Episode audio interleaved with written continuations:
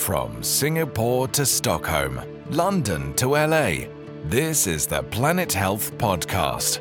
Join your host, Chris Cara, as he explores the culture, history, and traditions of the healthiest countries on the planet. In each episode, we discover the best well being habits on Earth, then help you to implement them into your life. Hello, and welcome back to Planet Health. I'm Chris Cara, culture and well-being writer, nutrition coach, and when it comes to this podcast, something of a global explorer. Thank you to everyone who listens and subscribes. It's much appreciated. Remember to check out the website at planethealth.online and subscribe to the newsletter, which I send out around once a month to catch you up on everything that's been happening in the world of planet health. Now, today I'm very pleased to finally be talking about something I've wanted to cover on this podcast for ages. It's a Southern Italian culinary philosophy, which means that I get to use my favourite Italian royalty free music. There we go, ah, brilliant. So, this Italian philosophy is called La Cucina Povera, and the phrase translates to kitchen of the poor and it's a rustic culinary tradition that's developed from frugality. In other words, the regions of South Italy, such as Sicily, Calabria, Campania, and Puglia, were historically poor, and the people of these regions had to adapt to feed themselves and their families. So they made use of every ingredient available to them to produce simple, delicious, and nourishing dishes enjoyed by the whole family. Now, despite its roots in frugality, this is one of the healthiest ways you can possibly eat, and we'll explore why later in the episode, as well as some of my own experiences with this philosophy. But first, what kinds of foods are used in La Cucina Povera? And the answer is basically whatever's local to South Italy, whatever's cheap, and whatever's fresh. Traditionally, southern Italians would rely on what came from the land, what they could grow, what they could forage locally, or what they could pick up cheaply in local markets. So we're looking at a lot of fresh fruit and vegetables, things like tomatoes, onions, aubergines, and carrots that are all grown in South Italy, as well as dried beans, pulses, rice, and grains. Just things that were easy to get hold of and then easy to store. Additionally, as you may have guessed, Pasta, that's a staple of Cucina Povera. However, you can forget about these fancy egg pastas because southern Italians made fresh pasta using just flour and water.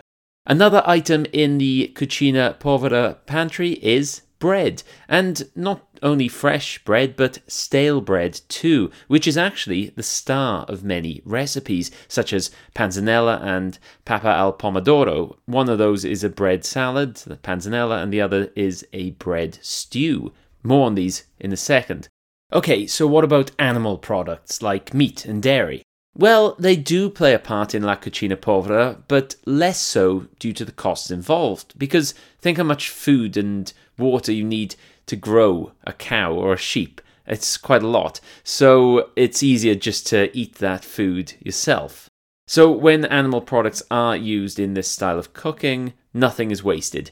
For example, some dishes use offal, such as tripe, which obviously is cow's stomach, known as tripa in Italian, uh, or there's a dish from Palermo called, I believe it's pronounced stigghiola, I could be wrong, but uh, this is where animal intestines are wrapped around onions or leeks. And yeah, as a vegan myself, that's uh, not my cup of tea.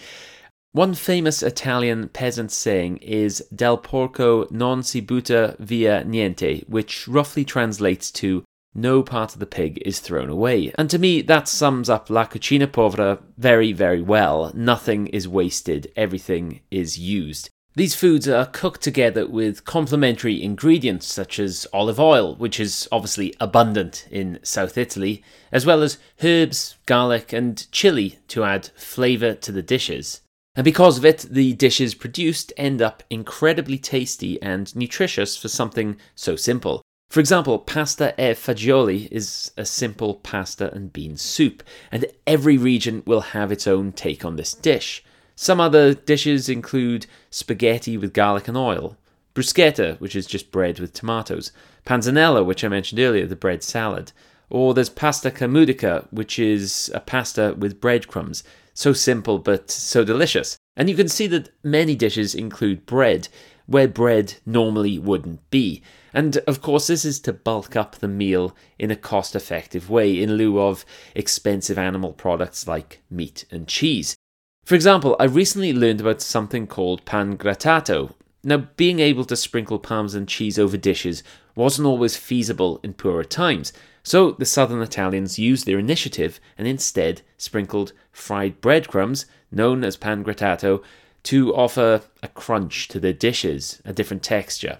And today I always have a bag of pan grattato in my cupboard. I learned this from my father, and as I've mentioned before, I'm half Italian, with a father who was born in the south of Italy, in the region of Puglia. And I've been lucky enough to enjoy the delicious and ridiculously simple dishes from La Cucina Povera throughout my life.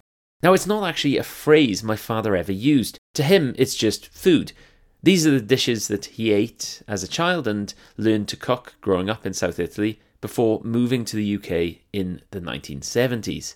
Of course, his diet has certainly changed over the decades, but he still often cooks using the Cucina Povera philosophy, making simple and nutritious dishes that taste brilliant. I remember he'd also forage things from local nature spots, you know, keeping the costs down. So things like arugula, which is rocket, uh, dandelion greens, and even snails, which is disgusting, but each to their own. Um, I obviously ate plenty of these kind of dishes growing up, and I still enjoy them to this day. For example, I love sauteed chicory, pasta fagioli, and pasta puttanesca. That's one of my favorites. Uh, that's like a tomatoey pasta with capers and olives, uh, and those are just my favorite foods. I also enjoy frizzelle, which is the least complicated dish you will come across. It's a very hard bread topped with cherry tomatoes and extra virgin olive oil and just a sprinkle of rock salt. And actually, today I went to see my dad uh, just before recording this podcast, and he was making some frizzelle. He had all the bread kind of laid out on a tray, which he's going to put into the oven on a really low heat just to harden it up. And then obviously he'll go crazy with the cherry tomatoes and olive oil. So every few weeks, I also cook my simple minestrone, which is a vegetable soup. And I believe that's derived from Cucina Povera. I've put the recipe for my minestrone on to the website planethealth.online so head there and you can check that out i'll link that in the episode description too okay so let's move on to why la cucina povera is so healthy and it's considered healthy for several reasons. Firstly, it's the emphasis on whole foods. Think about what we've just talked about. None of these meals contain highly processed ingredients. These dishes are all exceptionally whole foods based. They have an emphasis on fresh vegetables, beans, and minimally processed pastas or breads. And this is a benefit for two reasons. Firstly, you get the many benefits of the vitamins, minerals, phytonutrients, and the fibre of the whole foods. Secondly, you get to avoid the preservatives, additives, bad fats, sugars, and salt found in highly processed foods. So it's win win. And we know the benefits of whole foods and we know we should be eating more, and Cucina Povera gives us the chance to do so in delicious ways. Now, another way this eating style benefits your health is because it offers great balance. And in this, I mean that it promotes dishes with balanced nutrition, and sure, some are a little heavy on the carbs, but most will be well balanced between carbohydrates from pasta, bread, and grains, proteins from legumes and occasionally lean meats, healthy fats from olive oil, and micronutrients and fiber from the vegetables, so all very balanced. These dishes are also very low in saturated fat, and of course, a little saturated fat is required for a healthy body, but not in the amounts you may find on a typical Western diet, especially those based around meat, eggs, and dairy. So, yes, La Povera is very low in saturated fat and higher in the heart healthy fats in extra virgin olive oil, which can help reduce the risk of heart disease.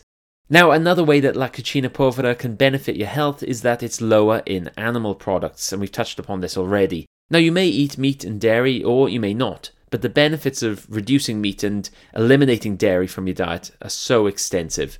And as we've established, cucina povera features minimal meat and dairy. And yes, some recipes do include small amounts of lean meat, but this eating philosophy is generally plant based or features meat as a complement rather than the main focus.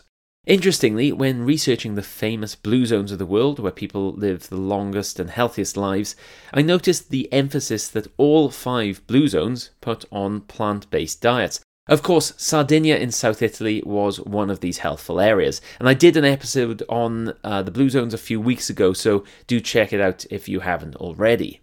Ultimately, La Cucina Povera encourages a diet that is rich in whole, unprocessed foods and low in saturated fat and carcinogens, and this can all contribute to better health outcomes when enjoyed as part of a balanced diet and a healthy lifestyle. And the good news is that you don't have to be Italian or even half Italian to enjoy the flavours, simplicity, and nutritional benefits of La Cucina Povera. All of the dishes I've mentioned in this episode are super easy to make and rely on very minimal ingredients. You can find so many recipes from this style of eating on Google or YouTube. I'd suggest starting with something tasty and simple like pasta e fagioli and go from there. So, yeah, healthy, delicious, cheap, and easy.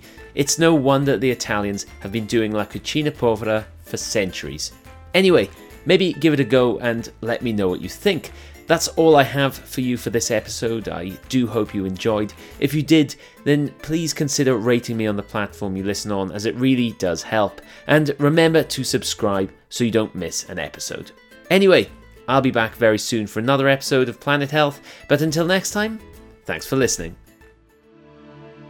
Thank you for listening to the Planet Health Podcast. For more culture and well being from around the world, visit our website at planethealth.online.